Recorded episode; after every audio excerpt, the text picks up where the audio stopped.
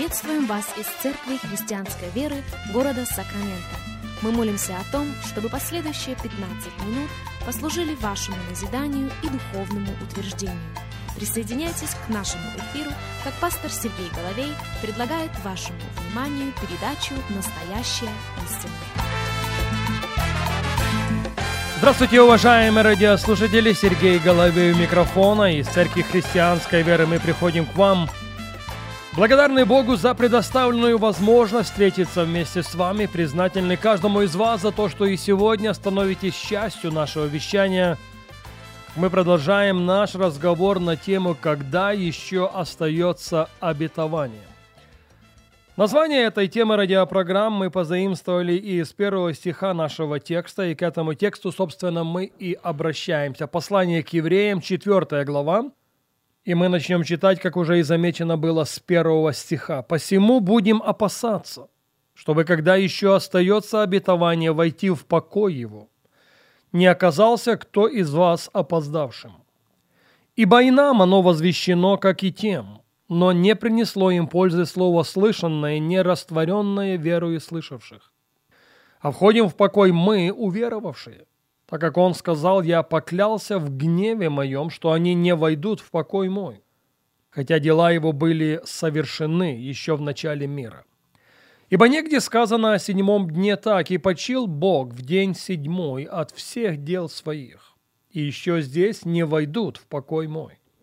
И так, как некоторым остается войти в него, а те, которым прежде возвещено, не вошли в него за непокорность, то еще определяется некоторый день ныне, говоря через Давида после стол долгого времени, как выше сказано, «Ныне, когда услышите глаз его, не ожесточите сердец ваших». Ибо если бы Иисус Навин доставил им покой, то не было бы сказано после того о другом дне. Посему для народа Божия еще остается субботство.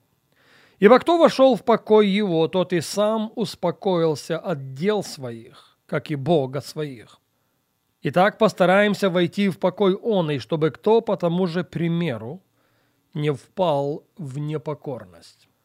Определенно прописывает автор этих слов, что еще остается обетование, и есть опасность для каждого последователя Иисуса Христа не увидеть это обетование исполнившимся. Вот почему он сегодня поощряет каждого из нас. Вот почему он делает на это ударение когда еще остается обетование войти в покой его. Несложно догадаться, что красной нитью через этот текст Писания, который мы с вами только что прочитали, опять и опять он фокусирует наше внимание на покой. Есть обетование войти в покой его. И есть опасность, повторяя далеко не первый раз, не увидеть это обетование – исполнившимся в нашей жизни. Очень созвучно словам автора послания к евреям звучат нам и слова Иисуса Христа, Матфея 11, 28. «Придите ко мне все труждающиеся и обремененные, — говорит Христос, — и я успокою вас». Слышите?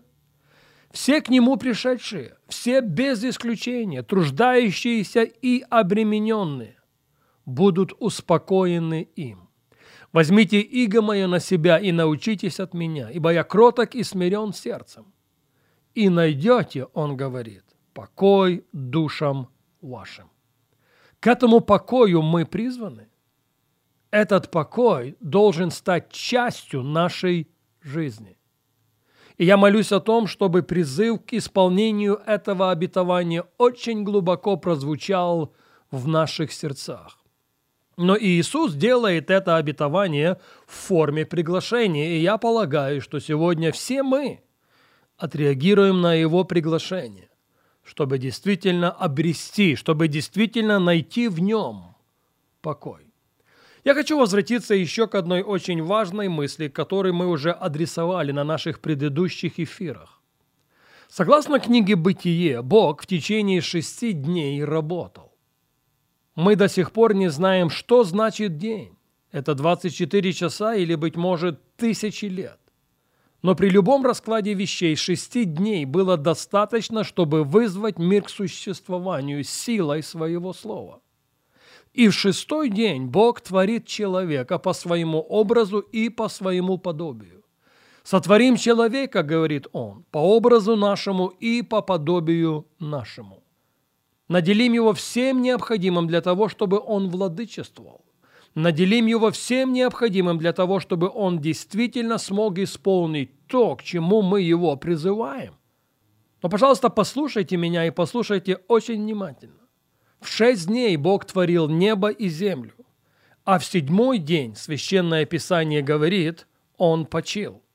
Переходим в книгу Бытие, во вторую главу и в первом стихе мы читаем. «Так совершены небо и земля, и все воинство их. И совершил Бог седьмому дню дела свои, которые Он делал, и почил в день седьмой от всех дел своих, которые делал». Шести дней было достаточно, как я сказал, минутой обратно, чтобы вызвать этот мир к существованию, включая сотворение по образу и по подобию Божию человека. И в седьмой день Бог почил. Видите, первый полный день для человека, сотворенного Богом, это был день покоя. Я повторю это еще раз. Первый полный день для сотворенного Богом человека – это был день покоя. Именно к этому покою мы с вами призваны. Потому что впоследствии в результате грехопадения человек лишился этого покоя.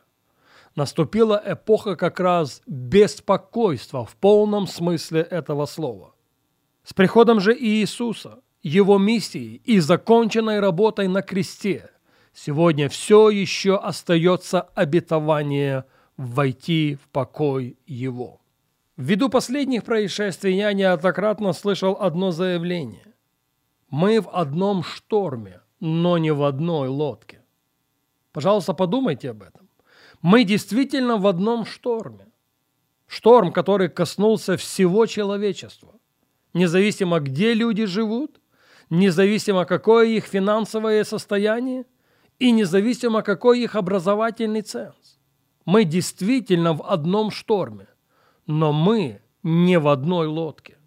Никто не застрахован от шторма, но каким будет климат в лодке, в личной, в семейной, в церковной, во многом зависит от нас. И мы очень сильно должны возревновать о том, чтобы обетование войти в покой его осуществилось в жизни каждого из последователей Иисуса Христа – очень уместно сейчас перейти в книгу «Деяния апостолов». Книга «Деяния апостолов» – это повествование о рождении церкви. Это повествование о росте Иерусалимской церкви. Это повествование о внутренней жизни.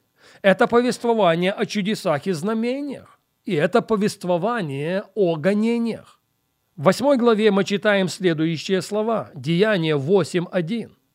В те дни произошло великое гонение на церковь в Иерусалиме. Все, кроме апостолов, рассеялись по разным местам Иудеи и Самарии. Подумайте только, имеет место величайшее гонение. И все, все без исключения, кроме апостолов, были рассеяны.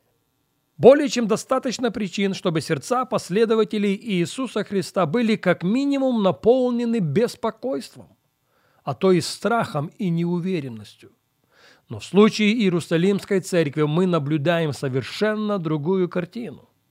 Для этого есть причины, и о них пойдет речь на нашей следующей программе.